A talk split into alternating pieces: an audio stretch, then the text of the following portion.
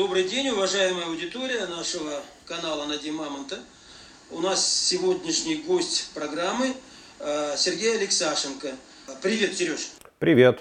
Почему мы все-таки решили вот с тобой организовать эфир? Э, сильно очень господствует, доминирует в нашем пространстве медийном какая-то весьма такая истеричная точка зрения на происходящее, я бы сказал, такая сумбурная. Я хотел начать с того, что вот мы вообще при чем присутствуем? При каком-то естественном, э, эволюционном каком-то этапе развития э, глобального рынка мировой экономики – или это некое такая вот, э, некое сумасшествие рынков и сумасшествие, соответственно, тех лиц, которые, или, так сказать, э, организаций, которые эти рынки настраивают, э, эти рынки организуют.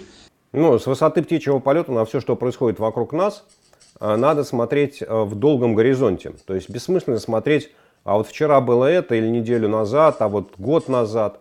Нужно хорошо понимать, что человечество, там, глобальная экономика – в общем, развивается достаточно последовательно и логично. Ну, по крайней мере, скажем так, последние полторы тысячи лет.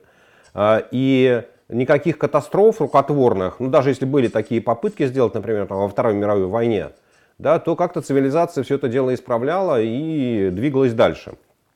Поэтому мне кажется, что вот то, что мы наблюдаем сегодня в глобальной финансовой системе, ну, это есть э, результат а, нескольких ошибок, да, совершенных э, вот, в течение достаточно короткого времени, скажем, лет 20, по историческим масштабам короткого времени. Ну и плюс э, вот, э, и, как это, пандемия, да, которая неожиданно набросилась на нас из-за угла и, в общем, тоже не способствовала стабилизации ситуации. Поэтому я бы сказал так, что вот ты ведешь машину по дороге, тебя попал, не знаю, на кусочек льда, тебя начинает потихонечку носить, но, в принципе, ты хорошо понимаешь, что рано или поздно ты возьмешь Э, руль под, под контроль, да, и все будет нормально. Поэтому мне кажется, что такой там турбулентность, но я, мне пока не представляется, что это будет что-то такое из ряда вон выходящее. А, то есть все-таки, как там говорят, там ужас, конечно, но не, но не ужас, ужас. Ты знаешь, я даже не могу это ужасом назвать. Ну, я, честно говоря, ничего особо вот, ну, потрясающего, тревожного, если мы выводим за скобки то, что происходит в России, которая осознанно пошла в другую сторону, Э, вот, то в принципе в мире ничего потрясающего, ужасного не происходит. Я всегда говорю, что э, все на свете есть следствие либо эволюции, то есть естественного э, развития, либо э, является следствием девиации, то есть отклонения от естественного развития, что тоже э, и в экономической истории, и в политической не, не, не, не раз бывало. У нас все больше превалирует такое мнение, что мы присутствуем при каком-то, так сказать, знаковом моменте, что э, происходит полная перестройка мировой экономики и глобального рынка в соответствии с аппетитами новых игроков. Ну, естественно, в эти, э, э, этим игроком, прежде всего, новым игроком является Китай, возможно, Индия и так далее. Там. И вот все, что мы наблюдаем, даже в политической сфере, это отражение тех амбиций или тех, так сказать, намерений, там, которые Э, предъявляют э, требования вот эти игроки. Э, опять давай посмотрим на процесс с большой, с птичьего полета. И если мы посмотрим на историю человечества, ну, не знаю, там, примерно с 500 года и где-нибудь там до 1700-1800 года, то, в принципе, ВВП основных стран, он был прямо пропорционален количеству населения. Ну, то есть, в общем, как была такая аграрная экономика, немножко мануфактуры, и, в общем, чем больше страна, тем больше доля была в мировом ВВП. И в этом отношении Китай всегда доминировал. Ну, потому что там всегда было больше населения, чем где бы то ни было еще. Потом началась промышленная революция, э, технологическая революция в странах Запада, и Китай отстал. И доля Китая снизилась куда там совсем в ноль, ну, близко к нулю. А после этого Китай э, в, в, там, с 89 года да, начал свою э, так, как сказать, фазу догоняющего развития, понял, что с девиацией, с отклонением от глобального исторического тренда нужно заканчивать, что нужно переставать выпендриваться, что не нужно писать против ветра, а нужно встать по ветру и двигаться вместе со всеми, раздвинув паруса. И постепенно Китай стал э, восстанавливать свою долю в мировой экономике, которая ну, движется к тому, вот там, к доле Китая в населении. Там, ну, где-то там, чуть меньше 20%. Поэтому вот в этом плане Я ничего удивительного не вижу, да, вот, собственно говоря, все логично. Э, страна, руководство страны посмотрели, идентифицировали свои ошибки, сказали, что мы их хотим исправить, и как мы увидели, да, в принципе, одного поколения достаточно оказалось, чтобы вот ошибки исправить, и страна как-то вот пошла достаточно уверенным курсом вперед. Ну, в принципе, это зависит от количества ошибок, масштаба ошибок. Да? Вот там э, Россия после революции 17 года три поколения двигалась там, в сторону девиации и вот, э, потом попыталась встать на цивилизованный путь и вот опять решила пойти назад. Э, вот, поэтому у каждой страны свой исторический путь. Сказать, что сегодня Китай играет какую-то такую вот уникальную роль, или там, не знаю, стало что-то такое проявляться, что Китай там на финансовом рынке, в финансовом сегменте стал более активным, ну, мне кажется, что нет. Потому что, э, с одной стороны, китайская экономика в целом выступает как реципиент капитала, да, то есть китайские компании очень активно размещают свои акции на западных финансовых рынках, привлекают западный капитал, и в этом отношении там, роль Китая, ну, по, суть с разницей в масштабы, там, ничем не отличается от Вьетнама, Индонезии, Филиппин, Таиланда, ну или России какого-то времени, да, когда страны догоняющего развития берут капитал там, где он есть, а там капитал есть в развитом мире. Вот. А внутри страны э, юань по-прежнему остается неконвертируемым, внутренний финансовый рынок э, работает в условиях жестких ограничений, разделения на резидентов и нерезидентов, и никакой существенной либерализации там не проходит. А поэтому я, честно говоря, вот немножко удивлен, да, что э, там вот Китай сейчас что-то, да ничего не меняется. В принципе, все идет логично. Китай движется каким-то своим путем, Сейчас там есть подозрение, да, что товарищ Си опять э, попробует пойти э, новым путем, там, ну, твоя терминология, решит отклониться, да, и пойти, ну, попытается срезать какой-нибудь уголок, но боюсь, как бы у него не получилось движение по кругу назад. Вот. Но, в принципе, я не вижу ничего такого, вот, что можно говорить о том, что основы мировой финансовой системы трясутся от того, что делает Китай или того, что достигает Китай. То есть я правильно понимаю, что ты не видишь некоего вот передела мира. Помнишь, мы когда-то учили там э, в своей политэкономии, в прежней, о том, что как бы вот стадия загнивания империализма в том числе характеризуется э, таким признаком, как э, закончен раздел мира, началась борьба за его передел. Э, то есть ты сейчас не видишь такого вот признака, как э, не наблюдаешь этого передела мира, я имею в виду экономического мира. Да, ты знаешь, я вообще не очень понимаю, что значит экономический передел мира. Мне кажется, что он закончился где-нибудь в районе 45 года, э, когда была Потсдамская конференция, были поделены сферы влияния, экономические и политические. После этого сформировалось там, два больших экономических блока. Один, э, там, ну, мы будем развивать это страны западной рыночной экономики, второй, второй социалистический лагерь. К 1991 году социалистический лагерь полностью рассыпался – и, в общем, никакой альтернативы не стало.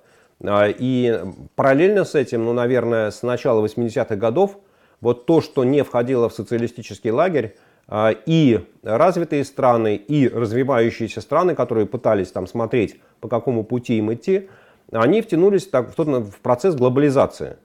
Да, когда в общем, стала, ну, господствовала теория, э, что разделение труда в глобальных масштабах оно всегда полезно, всегда выгодно, и на этом можно э, сильно сэкономить, сильно выиграть, э, хорошо заработать. И, собственно говоря, вот я бы сказал так, что с, 80, с начала 80-х годов, ну, в принципе, до настоящего времени, вот этот процесс глобализации, он так или иначе продолжается, а страны э, соцлагеря, который, разва... который лагерь развалился, они постепенно встраивались в, с большим или меньшим успехом вот в эту вот э, глобализ... глобальную, глобализованную экономику. Да, поэтому вот э, мне кажется, что сегодня вот так вот по большому счету делить мир пока не с кем и не между кем. А, конечно, можно говорить о том, что между США и Китаем есть экономические разногласия, политические разногласия, идеологические разногласия, и, и что в принципе э, администрации США, независимо это э, Трамп или Байден, не нравится то, что делают в Китае и как делают в Китае, и что есть желание ну как-то вот немножечко а, ограничить а, Китай в доступе а, к э, там, достижениям современной цивилизации, технологической цивилизации, да, потому что Китай не выполняет те обязательства, которые он брал на себя при вступлении в ВТО. Но сказать, что вот сегодня прямо Китай рвется за то, чтобы себе подчинить какую-то половину экономического мира, Да нет, мне кажется, что Китай, вот то все, что мы видим а, последнее время, в том числе и после там, 24 февраля, это то, что Китай всеми силами пытается остаться в рамках вот той самой глобальной экономики, глобализованной экономики, потому что очевидно, что а, как сказать, рост китайской экономики, основа китайской экономики это экспорт готовой продукции э, на рынке э, э, как это, развитых стран, да, в первую очередь Европы и Америки. А, поэтому если отрезать Китай от этих как, стран, от этих экономических блоков, то, в общем, с китайской экономикой будет все совсем плохо. Поэтому вот делить мир, мне кажется, никто не собирается. Я хотел, знаешь, какую вещь понять? Та экономическая война, которая сейчас развязана против России, против российской экономики и рынка российского, ну, она беспрецедентна. То есть в, в, в новейшей истории, в современной, мы пока не видели ничего подобного. И при этом вот э, мне такое ощущение, может быть, ты поправишь, что причина этой войны совсем не те действия, которые произошли э, там э, в, в политической сфере, я имею в виду февраль там и еще до февраля этого года, а, еще 14 год и так далее. Все-таки это, мне такое ощущение, что это не месть и это не попытка вернуть нас а, к каким-то прежним а, конфигурациям там, политическим, а это некая вот именно атака на э, э, экономический потенциал, направленная прежде всего на его разрушение и, соответственно, на какое-то приобретение каких-то, так сказать, там преференций, дивидендов с этого. Вот как ты считаешь, вот то, что мы наблюдаем, это действительно ли попытка э, все-таки каким-то образом нас вернуть с пути девиационного, как ты сам сказал, э, э, поскольку мы отклонились, как ты считаешь, от магистрали, там, по которой идет все человечество, глобального рынка, глобализации процессов там, и так далее. И, или это просто война, направленная на, э, на то, чтобы эту экономику подчинить себе полностью и уже подчинив себе эту экономику, продолжить наступление на все другие экономики. Вот у нас, к сожалению, такое мнение бытует. Может быть, ты как-то его прокомментируешь? Ну, давай я начну с того, что никакого экономического потенциала особого у России нет. Россия это 2% мирового ВВП, и, в общем, этим измеряется весь ее потенциал. А если из этого ВВП вычесть Э, добычу и, там, природных ресурсов и там, минимальную переработку типа выплавки стали, алюминия или никеля, то, в общем, выяснится, что кроме как вот э, сырьевой экономики там почти ничего не остается. То есть, если, скажем так, российскую добычу сырья пересчитать, ну, хотя бы в ценах а, американских, не знаю, там, на электроэнергию, на заработную плату, то выяснится, что э, доля сырьевого сектора в России не 20%, а процентов 75%. Да, поэтому говорить о том, что у России есть какой-то потенциал, ничего подобного этого нет. А когда мы с тобой говорим, когда ты говоришь о том, что вот, а, нужно подчинить экономику, а современная экономика, она устроена так, что а, подчинение, оно не работает. А, и природные ресурсы в современном мире, они, в общем, как являются доступными для всех. У них есть цена, они торгуются на рынке. И никаких особых ограничений в покупке сырья – ни у каких стран нет. Да, то есть, если вопрос есть вопрос денег. Есть у тебя деньги, ты покупаешь нефть. Есть у тебя деньги, ты покупаешь литий. Есть у тебя деньги, ты покупаешь палладий. То есть все, что тебе нужно из сырья, ты можешь купить на мировом рынке. И в этом отношении там, ну, Россия, будучи страной-экспортером сырья, она, ее никто никак никогда не ущемлял. Да, типа, хотите, продавайте. Вот ну, в Советском Союзе не хотели продавать, хотели все э, это дело использовать на создание там, танков, пушек, самолетов, военных ракет. Ну и типа все, все там складывали. Да, вот такие огромные склады э, черных и цветных металлов в виде вооружений. Да ради бога. Да, захотели прекратить производство вооружений, захотели начать экспортировать сырье. Ну, пожалуйста, мировая экономика с радостью это все восприняла. Вот, поэтому говорить о том, что э, началась какая-то экономическая война, это неправда. Началась политическая война. А когда ты говоришь, что в современном мире ты никогда не видел вот такого, такой силы экономического давления, то нужно хорошо понимать, что когда современный мир, это, условно говоря, после Второй мировой войны. Да, а, но после Второй мировой войны не было ни одного случая, чтобы великая держава, являющаяся членом Совета Безопасности ООН, обладающая там, вторым по величине или первым по величине военным арсеналом, а, вела агрессивную войну с целью захвата чужой территории. Да, поэтому вот Россия в 45 году, в 44 году, в 45 да, когда, в апреле 45 года, когда подписала устав создание ООН и подписала устав ООН, то Россия и Советский Союз взяли на себя обязательство выступать гарантами мира, а не гарантами войны. И обещали, Россия подписала огромное количество договоров, договоров уже после развала СССР, которых гарантировалось э, мир, дружба, неприкосновенность границ, признание границ и так далее. Вот Россия 24 февраля все это дело нарушила. И, соответственно, реакция западного мира была очень простая. Вы хотите жить в современном мире? Тогда живите по тем правилам, где нет войн, где одна страна не нападает на другую и не отбирает э, часть территории. Соответственно, поскольку, поскольку Россия сказала, что нет, мы считаем, что мы великая, мы, не, мы великая держава, мы не такие, как все, нам можно все, и нам за это ничего не будет, то, в принципе, западные страны сказали, окей, вы можете жить в рамках своей экономики сколько хотите, но все, что вы получаете от нас, вы больше получать не будете. Ну или почти все.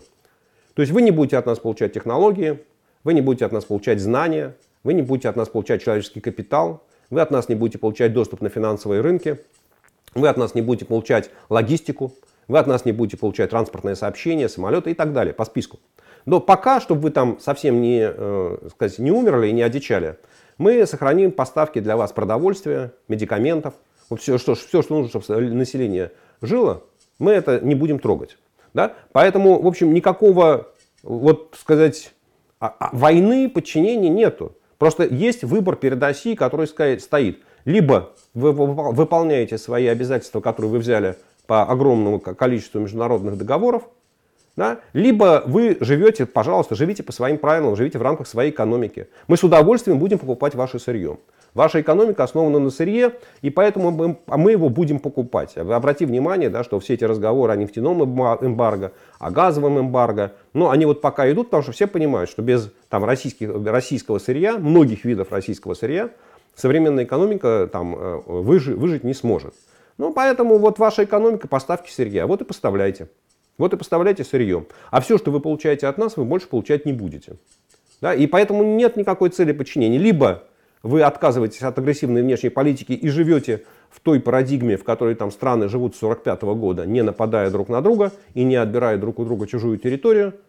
Вот, либо вы живете по своим правилам, и мы, мы понимаем очень хорошо, что мы с вами не можем справиться. Мы не можем начать против вас войну, потому что война против России угрожает перерастанием в ядерный конфликт. Поэтому мы понимаем риски этого сценария. Поэтому вот живите, пожалуйста, создавайте себе остров под названием Россия, у вас великая цивилизация, у вас великие мозги, проводите импортозамещение, да что хотите делайте. Вот ваша, ваша территория, вы там можете делать все, что хотите. Но от нас вы не будете получать ничего. Э, вот скажи теперь, вот опять э, коснулся этого вопроса.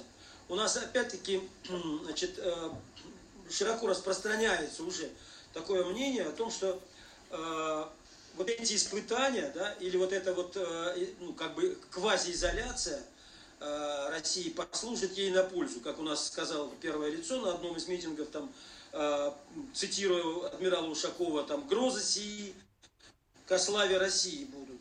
Вот такое мнение, оно транслируется. И связано это с тем, что вот опять-таки отсылки на Советский Союз все чаще возникают, что вот изолирована была тогда уже страна, и, были тоже, и была санкционирована, но как бурно развивалась, в том числе э, в науч, научный потенциал, э, промышленный потенциал и так далее.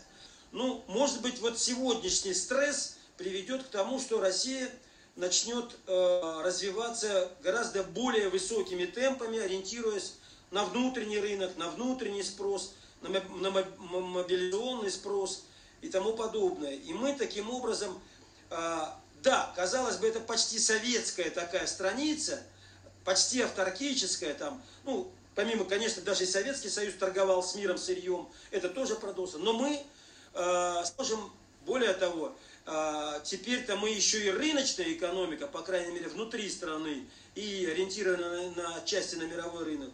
Мы теперь идеологически менее э, костные, менее привязаны к каким-то таким догмам, которые нам позволят все-таки, вот все думают так, здесь, в стране у нас, не знаю, как у вас там э, на другом полушарии, в другом континенте, что это даст э, возможность совершить рывок. Попробуй вот на эту тему э, какие-то комментарии дать. Ну, понимаешь, понимаешь, вот есть такая хорошая фраза, что вера не подлежит сомнению и обсуждению. Если человек во что-то верит, ну, его бессмысленно переубеждать. Да, я могу лишь говорить о том, что вот те аргументы, которые там ты приводил или это первое лицо приводило, они не выдерживают проверки э, фактами. Э, ну, начнем с того, что э, Советский Союз был дико неэффективной экономикой, и, собственно говоря, поэтому он и развалился. Потому что там, начиная с какого-нибудь там 87-88 года в магазинах просто стало исчезать все подряд. Да, а в 91 году страна стояла на грани физического голода, ну, по крайней мере, крупные города стояли на грани физического голода. Да, и никаких шансов удержать эту экономику не было. А, и после развала Советского Союза я что-то не помню ни одного такого, как сказать, потребительского товара, который не рассчитан там, на военную, да, там, на Министерство обороны, который бы вышел на мировые рынки. Что вот у нас были какие-то такие выдающиеся достижения, выдающиеся товары, мы их скрывали от всего мира, прятали от шпионов, а потом, когда Советский Союз развалился, мы всеми этими товарами завалили весь мир. Вот ничего такого не было. Да, наоборот, все, что производилось там в Советском Союзе, холодильники, телевизоры, автомобили, ну, все это постепенно исчезло, да, потому что не выдержала конкуренция. Да, одежда. Вот, поэтому говорить о том, что Советский Союз был какой-то эффективной экономикой, что вот это нам помогало, что там мы только крепчали, когда на нас вводили санкции, ну, это неправда. Но то же самое здесь ты сам сказал. Вот в истории путинской э, там 22 лет можно выделить этап, там, не знаю, с нулевого по 2008 год, когда Россия шла в пути, вот что называется, участия в глобальной экономике, и темпы роста экономики были 7% в год в среднем, и можно выделить там второй этап, начиная с 2013 года и по настоящее время, где темпы роста меньше 1%.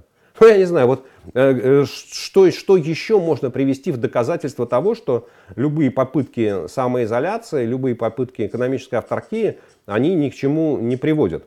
Вот за эти там, 8 лет, ну, в России опять там, можно сколько угодно говорить там, об импортозамещении, выделять туда деньги, о выдающихся достижениях советской науки, российской науки, о том, что у нас самые лучшие мозги. Но, в принципе, никаких новых российских товаров на прилавках магазинов не появилось. Ну, там, ну, да, Чубайс там сходил к Путину, показал, э, там, не знаю, гибкий планшет. Ну, показал. Ну, и никто этого планшета не видит. Ну да, там Чемизов начал выпускать смартфоны. Но выясняется, что за квартал там российское население купило аж целых 400 штук. Ну, типа, офигенно, вы, офигенный товар, просто пользуется каким-то неимоверным спросом. Да? Поэтому, ну, вот если люди верят, да, что бегать задом наперед, а еще привязав гирю к ноге, будет быстрее, чем бегать лицом вперед и без гири у ног, но я не могу их переубедить в обратном. Да? Они должны попробовать, они должны это увидеть. Ну, возможно, они когда-то поймут, что это бессмысленно. Но просто Советскому Союзу на это понадобилось там три поколения. Посмотрим. Ну, да, у них есть и аргументы, в основном они ссылаются на э, такие отрасли, например, ну, как бы э, на слуху у всех, это э, тот самый аграрный сектор. Э, ты помнишь еще, ты сам начал об этом говорить, что страна голодала, и что при э, огромном количестве выпускаемых постоянно, так сказать, там деклараций, там постановлений и прочего, там о подъеме сельского хозяйства, никому не удавалось за всю историю значит, Советского Союза, огромную историю, решить проблему продовольствия. И вот 10 лет как бы э, контрсанкций, которые э, были значит, введены нами в 2014 году, по сути подняли агросектор на невиданную высоту. Мы сегодня первые в мире экспортеры э, пшеницы. Мы в призовой тройке по зерновым. А, мы на самообеспечении там, по э, целому ряду других, там, по яйцам, по мясу там, и прочее, там, э, мясо птицы там, и так далее. Эти вот э, а, адепты, вот это вот, или так, защитники вот этой как бы новой стратегии импортозамещения, они говорят, мы в том числе сможем это быстро достичь и фармацевтики, мы сможем быстро достичь это в легкой промышленности, э, в, том, э, в тех отраслях, которые ты уже тоже называл, там бытовая техника и так далее, там, опираясь, не, может быть, не на э, передовые технологии, но технологии, там, сказать, поставляемые нам из азиатских рынков.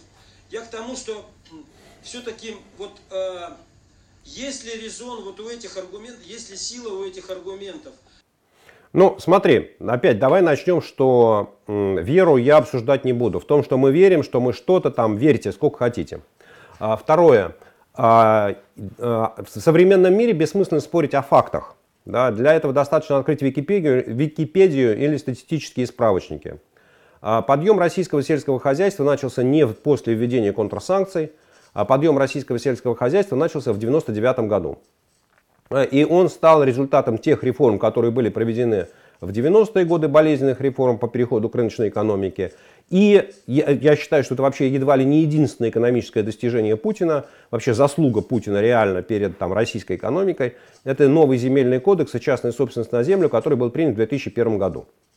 Вот если взять период с 99 года и до 2018 года, э, там, э, то, ну, там можно до 2021, неважно, э, то ты и нарисуешь темпы роста, то ты увидишь, что российское сельское хозяйство росло удивительно стабильно каждый год со скоростью примерно 3,2-3,3% в год. Этот рост начался, еще раз, в 1999 году и продолжается до нынешнего времени. При этом никакого ускорения в 2014, 2015, 2016 не было. Вот его просто статистически его нет. То есть его ну, вот на графике не видно. Ну, то есть я готов поверить, что какие-то там отдельные предприятия, кто, если кто-то кое-где у нас порой там честно захотел что-то там, возможно. Но на графике, да, вот таком, на макрографике ничего не видно. Вот этот рост, он достаточно монотонный. Более того, если посмотреть на последние годы, там после 2018 года, там как раз темпы роста начали падать. Да, вот в тот момент, вот уже где-то там 18, 19, 20, они стали снижаться. Я не знаю, насколько, можно ли сейчас рассматривать какую-то долгосрочную тенденцию, пока я не готов об этом говорить. Но то, что в 2014 году не произошло никакого перелома в российском сельском хозяйстве, это вот статистический факт. А второе, а, нет никаких азиатских технологий. Вот это, это иллюзия. Была такая замечательная телекоммуникационная компания, называлась Huawei и производила замечательные смартфоны, которые очень многим нравились. В какой-то момент компания Huawei попала под санкции Соединенных Штатов Америки и не смогла пользоваться ни американскими патентами, ни товарами, произведенными на американском оборудовании. И в результате э, компания Huawei просто исчезла как компания-производитель смартфонов. Их просто не стало. Вообще не стало. Потому что выяснилось, что современный качественный смартфон произвести без американских знаний, без американского оборудования, без американских патентов невозможно. Поэтому, когда говорят, что есть какие-то азиатские патенты, я все время говорю, ребят, отлично, хорошо. Мы все летали на самолетах Airbus и Boeing. Мы даже летали на самолетах Superjet. Скажите, пожалуйста, а кто-нибудь из вас на китайском самолете вообще летал?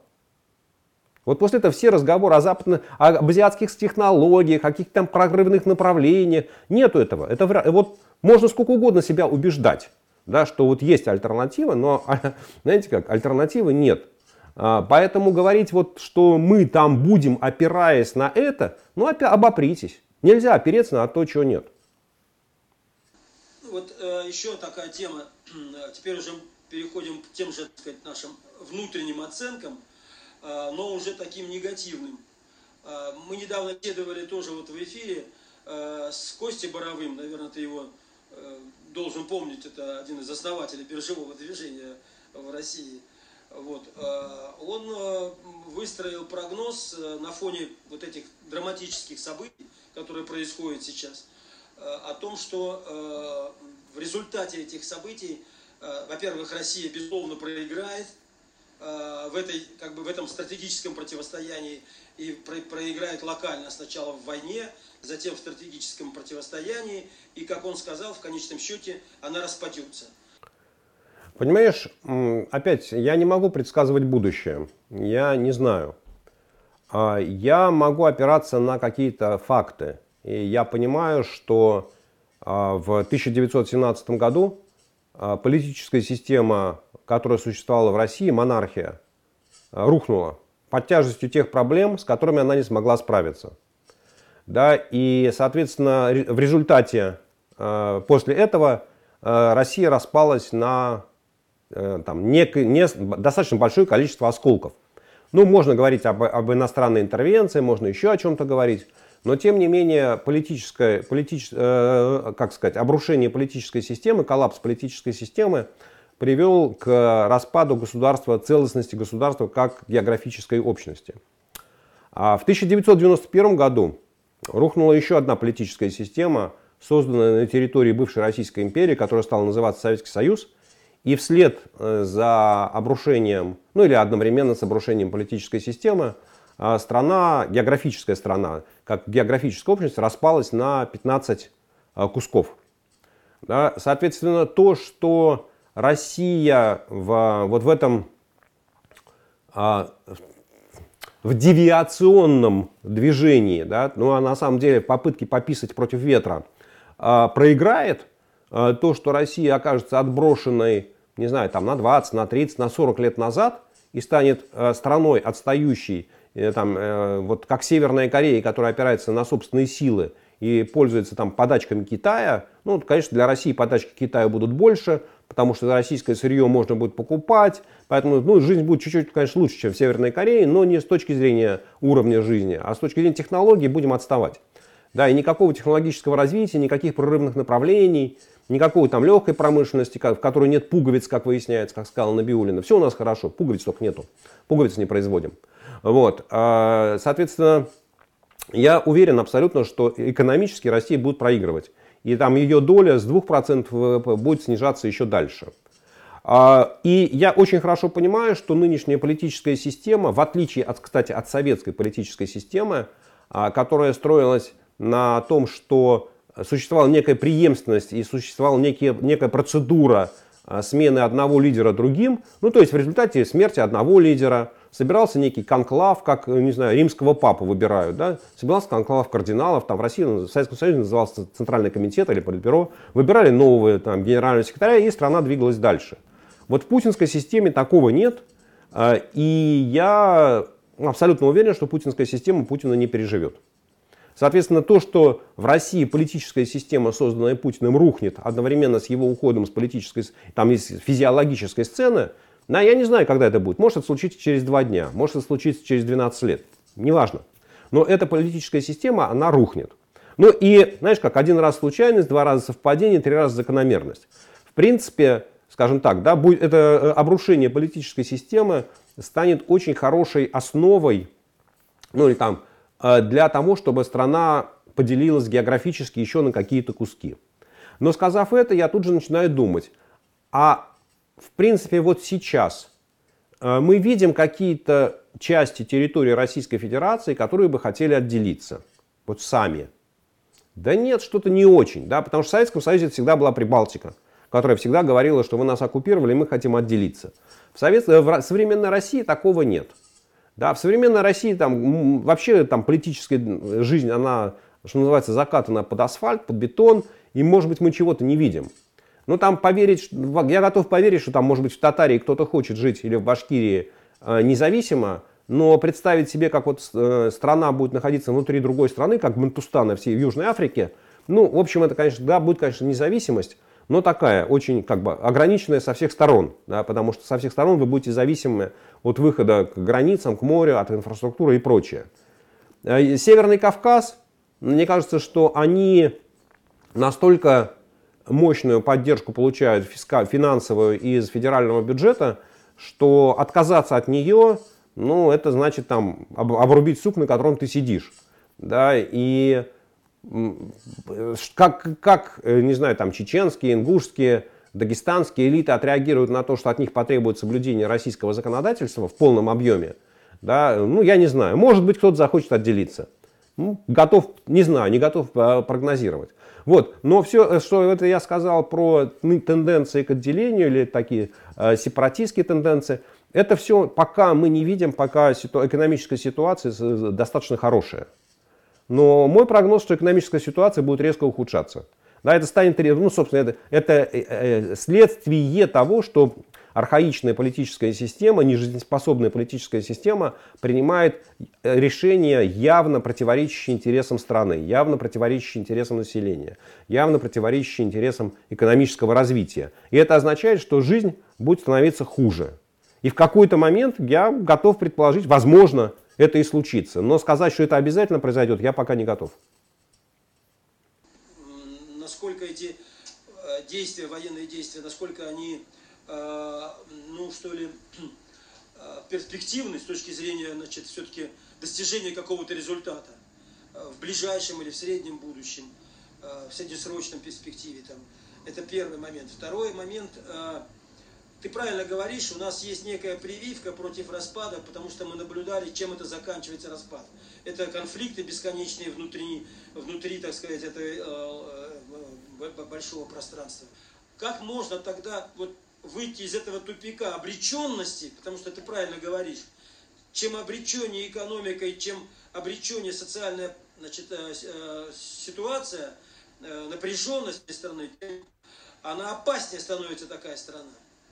И распад, значит, получается, что не разрешает этот конфликт и эту ситуацию, а скорее усугубляет ее. Мы что, присутствуем тогда вообще, говоря, при закате мировой цивилизации, поскольку избежать самого негативного сценария, э, ну, грубо говоря, того, той кометы, которая сейчас врежется в лице вот этой, распад, вот, этой вот э, э России, Российской Федерации, в тело, значит, вот глобальное, его не удастся избежать, значит, мы тогда присутствуем при самом таком апокалиптическом, по сути, развитии событий. А, давай начнем с войны. А, Россия ведет агрессивную, неспровоцированную, бессмысленную и бесцельную войну против Украины. И никакого там противостояния нет, а Украина защищается. Потому что Россия на нее напала. А с моей точки зрения, у этой агрессии у этой войны нет никаких рациональных целей.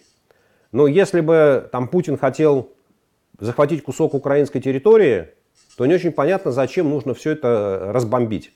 Зачем нужно разнести всю инфраструктуру. Да, только для того, чтобы потом Ротенберг ее отстраивали и получали на этом доходы. Какие-нибудь там неимоверные природные ресурсы а, в Донбассе спрятаны, да, которые там обогатят жизнь каждого россиянина – ну что тут он, аннексия Крыма привела к тому, что на каждый год отправляется 5 миллиардов долларов, вместо того, чтобы отправляться в российские регионы или доставаться российским гражданам. Да, и жизнь россиян от этого лучше не стала, как мы видели с тобой, темпы роста сократились. Э, захватить пол Украины или всю Украину, ну, извини меня, конечно, э, держать под оккупацией крупнейшую страну Европы, не считая там России, ну, вообще говоря, это не получится, да, просто сил не хватит. Да, никакой оккупационной армии в России такого масштаба не существует. Ни на пол Украины, ни тем более на всю Украину. Вот, поэтому для чего нужна эта война? Какие цели перед собой ставит Путин? Я не понимаю. Послед... Мир там, последних 80 лет показал, что э, экономическое сотрудничество между соседними странами оно гораздо эффективнее, чем война. И что смотреть, далеко ходить, есть пример Франции и Германии, да, которые там сколько лет воевали за Эльзас и Алтарингия, ну и, в общем, как-то выяснилось, в конце концов, не очень важно, чье это все. Да, потому что, в общем, жизнь без аннексии и контрибуции, жизнь без границ и жизнь в едином экономическом пространстве сделали счастливой жизнь и французов, и немцев. Вот, а поэтому все, что касается вот этой конкретно взятой войны, да, я считаю, что это вот самая большая, это не преступление, это ошибка. Да, то есть вот геополитическая ошибка, геополитическая катастрофа, это не развал Советского Союза, а это та война, которую начал Путин. И, и здесь вот другой точки зрения, там, я не знаю, ее, мне тяжело найти для нее какие-то аргументы. А что за этим последует? К сожалению, мы э, поняли, что в России все зависит, ну то есть не то, что поняли, весь мир убедился, что в России все зависит от воли и сознания одного человека. А, и если это человек Герострат, который решил сжечь храм, то остановить его крайне тяжело. А если Путин по каким-то причинам решит, что ему кто-то угрожает, да, и что вот раньше ему угрожала Украина, которая собиралась напасть не то 27 февраля, не то 8 марта, не то 8 марта 2036 года. Ну, в общем, когда-то она точно собиралась напасть на Россию, непонятно э, с каким вооружением. Даже мы же видим, что у Украины там не то, что своего наступательного вооружения, у нее своего оборонительного вооружения нету. Она живет там на поставках стран НАТО, защищается тем оружием, которое поставляют прямо, что называется, с колес. Вот. А, но если Путину приснится, что на него кто-то, вот как ты начал, да, захочет напасть, то я не исключаю, что в какой-то момент он может нажать кнопку и запустить ядерную ракету. И как этому противостоять, как это оценить, ну, я, честно говоря, у меня нет никаких а, аргументов. Что говорит, касается нам средств современной доставки, нужно хорошо понимать, что на сегодня США и а, Россия обладают настолько крупными арсеналами ядерного оружия, там больше полутора тысяч боеголовок с каждой стороны, что, в общем, летает твое средство доставки через Северный полюс или через Южный полюс, э, в общем, пробивает все равно всю э, противовоздушную оборону. Да, и у ядерного конфликта между Россией и США есть только один исход, это э, завершение человеческой цивилизации. Вот, поэтому э, чего у этого человека в голове творится? Какие там тараканы сидят? Какие страхи он испытывает по ночам? Ну, мы не можем этого не оценить, не предсказать. Но, к сожалению, это и есть самая главная угроза, да, что вот этому человеку что-то приснится, и он с криком «американцы идут» не выпрыгнет из окна, а нажмет красную кнопку. Спасибо, Сережа. Давай нам уже заканчивать нужно. Вот, ну, пожелаем и друг другу, и тому человеку, чтобы нам снилось, снился только мир, процветание и э, добрососедство со всеми нашими партнерами, э, странами, контрагентами. Вот, э, я тоже считаю, что все-таки э, вот, экономика, это э, у нее есть здоровая часть, есть нездоровая часть. Вот я хотел бы, чтобы Э, в экономических отношениях э, побеждали, побеждали прежде, всего приоритеты такой добросовестной э, экономики и партнерские такие отношения. Ну, а это все и передается и в другие сферы. Ну и вообще пожелаем таких вот добрых перемен нам всем. Надеюсь, они, должны, они, они состоятся. Ну, хочется в это верить, но единственное, что мы из последних событий видим, что идеи или там, не знаю, ценности экономики российской, ценности человеческой жизни, ценности уровня жизни, они точно не входят в число приоритетов этого человека.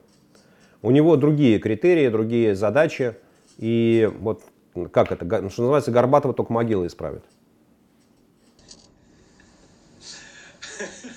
Давай еще тогда встретимся через там каких-нибудь несколько недель, еще посмотрим, что происходит и в каком направлении. Очень интересно, очень важно твой взгляд оттуда, э, с другого полушария, потому что, честно говоря, здесь очень не хватает, все больше и больше не хватает какого-то трезвого взгляда и такого объективного мнения, тоже не зашоренного, и не комплементарного, и не ориентированного. Вот. Спасибо тебе огромное. А, Все хорошее, давай, до встречи. Пока.